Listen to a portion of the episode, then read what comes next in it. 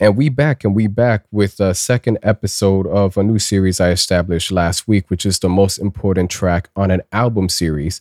Last week we by we I mean me chose Tyler the Creator's Call Me If You Get Lost, and I decided to um, have Massa being the most important track uh, track of the album. If you haven't listened to that episode already, stop what you're doing, go back, listen to it. That way you could get an idea of how this series is going to be structured. Not only that, but why not listen to this episode on its world premiere day, not tomorrow, not the day after that. And let's pretend I said something here right now that um with enough substance that validates you having to listen to this episode the same day it dropped. Okay, now onward for today's episode. It's going to be focused on Drake's Certified Lover Boy. The track that I'm choosing as the most important track on the album is Girls Love Girls featuring Lil Baby. Please don't leave the video. I'm joking. It's going to be champagne poetry.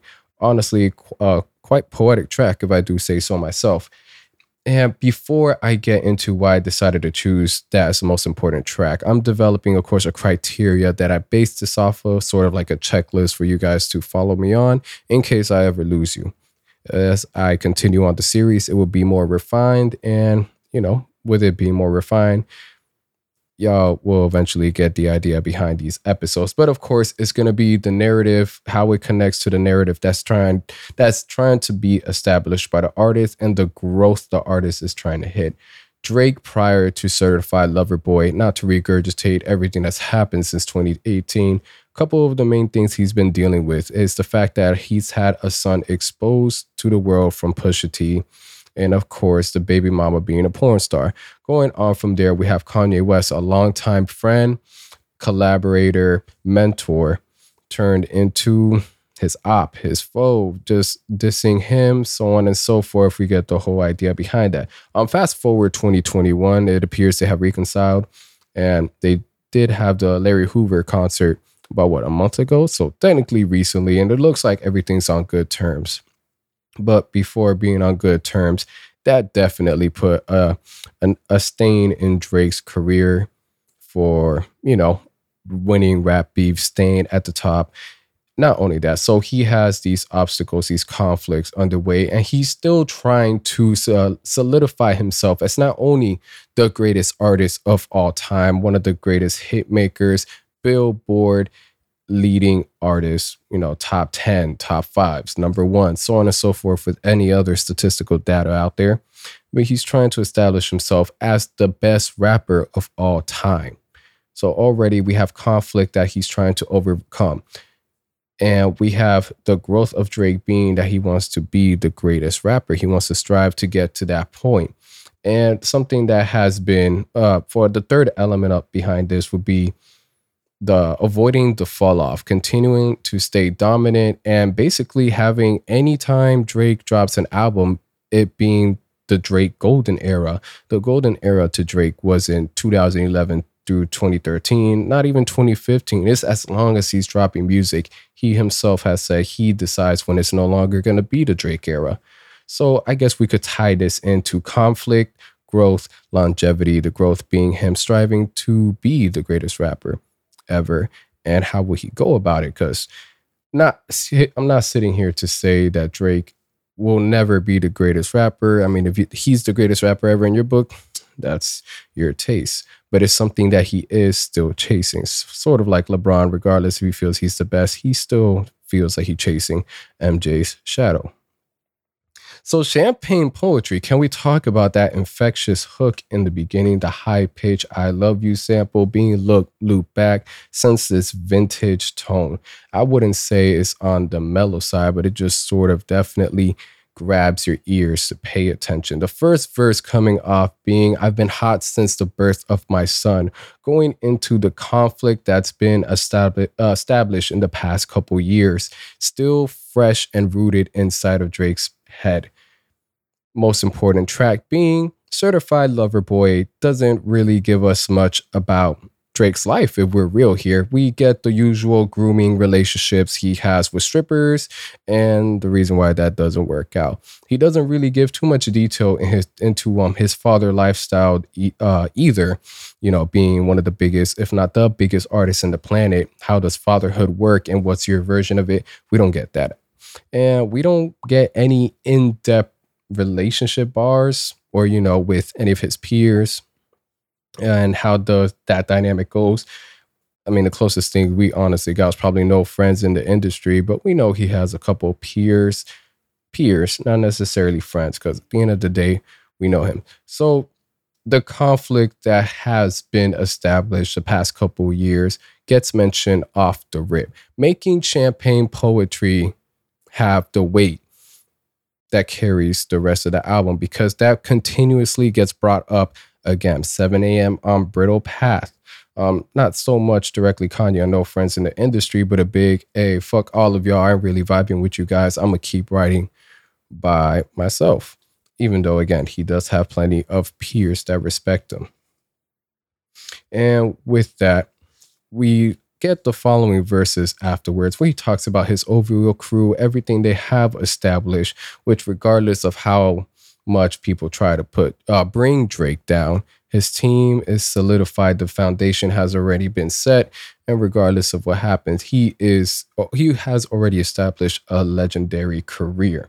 Now, as far as growth, having champagne poetry be a lyrically heavy track sets the tone for something Drake has been doing since I want to say what um 2013 with Tuscan Leather because prior to that we would have more melancholic intros such as Lust for Life, Over My Dead Body, and I believe Fireworks on Thank Me Later. And something that Drake has noted when it comes to his album intros is that it does set the mood for the rest of the project. There is a monologue that he usually goes through mentally as he does you know the blueprint for the LP, however his process goes. But the most important is, is that it starts off with the intro.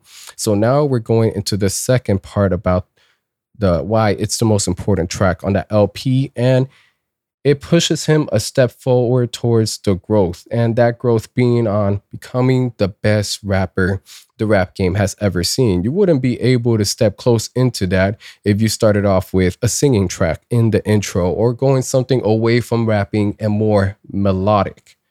We clearly see that this is way more bar heavy than Scorpion, seeing as how Scorpion had a whole that side dedicated to rapping and singing more for the hits and again, this isn't a Scorpion review, just reflecting on that. The growth being with the bars. We haven't seen Drake rapping this refined in a good bit. I mean, off off the riff with this sample, this is already going to be something. This is already going to be a classic Drake intro Drake track. And then for the growth, we're seeing it lyrically with his cadence, the way he's coming off. He even says it himself on verse two. These are effortless, effortless effortless flows. I got it right. Can you guys not crucify me for that either? Thank you. Thank you. And, you know, these flows are coming to him easily. Bragging, not necessarily bragging, but establishing the fact that most of my quotes are worldwide, whether it's saved on Instagram, whether people are you know, applying it to their everyday life. Drake isn't just somebody that has great music, but that has applied quotables and soundtrack to individuals' life, having a great amount of reach in the hip hop industry and in your, you know, the average fan's day to day life. And this will help solidify the best rapper, um, not persona, but rather goal he's been trying to achieve with these quotables. Because how can you not say, I'm not the best rapper ever if everyone's always quoting me. And of course, I think one of the third things that I will say would be longevity. And going off from the second verse that Drake establishes with the quotes and all the people that say they're over him and Drake still being the hottest artist, regardless of how much people want to fall off. And I mentioned the Drake era, the supposed established Drake eras, and how Drake disagrees with that completely. Yes, he feels anytime he makes music is still a continuation of the Drake era.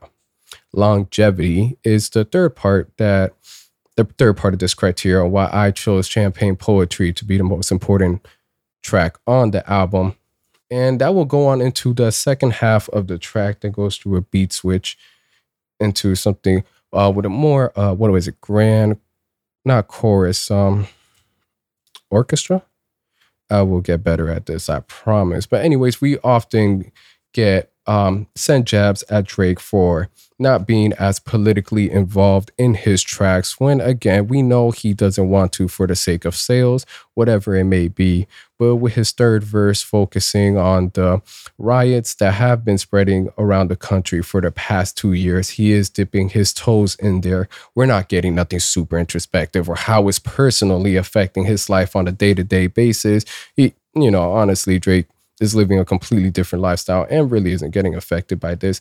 But then going forward from there and bringing up to the fact that he lost one of his men in a Toronto shootout and facing pressure from his city to be involved in the case or just be, you know, becoming a good role model because he has he's the face of the city. I mean, Toronto now known worldwide and mainstream wise as the six. If you want to argue, people don't really call it a six, so on and so forth. I don't live in Toronto, and I will tell you anybody I know, if they're not calling it Toronto, they're calling it the six. So seeing him dive into you know, a, a bit of the politics, a bit of the strings that are trying to be put on him is something that I see as a way for as a way for him to continue the longevity that he's already established. Because this is, has this has been one of the biggest critiques people can have on him that I could understand. And if he continues to go down this route and not being so surface level half the time you we're it's going to be another decade definitely another decade of Drake running everything. Now when I do mention surface level I think champagne poetry is one album that he really reflects on his age and just the idea behind the fact that regardless of the mainstream success all the accolades all the you know all the achievements that have come with the rap game his life is starting to slip away and that isn't something that really gets touched on for the rest of the album either. Again, I mentioned that it's surface, but hearing him talk about, you know, his physicality not being the same anymore and still trying to find his soulmate that for the past what decade, album after album, he still hasn't found. We got flings, we got promises, but still not the one he has long is adding to the longevity as well, because these are things that we enjoy to hear. And if we could just get a bit more depth onto this, it would be more interesting dynamics that continue to get us engaged with it. And I could sit here and talk about how lonely he's feeling, but honestly, that isn't going to add to the things that I've already stated. Of course, he doesn't dive deep into fatherhood, you know, being the biggest artist in the world, but again, starting off the track about his son. And towards the end of the song, he talks, you know, slightly about his situation with his baby mama and being able to work it out. And again, sort of playing this underdog card, even though he's at the top of how many times are people going to put him down, but he's still going to win awards. He's still going to get the numbers, regardless of how many people hate on him in the industry. They're all going to smile, love him, use his quotes, use his music, and play buddy buddy just to be on his good side. I hope this all made sense for you.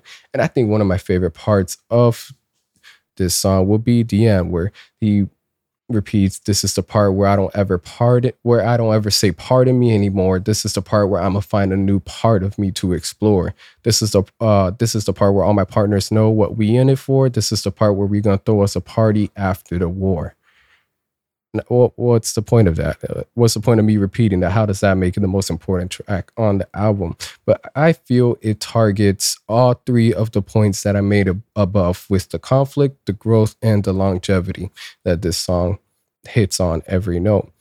Of course, with the conflict of him not being so apologetic and putting his foot down, establishing, you know, I'm not a new guy here.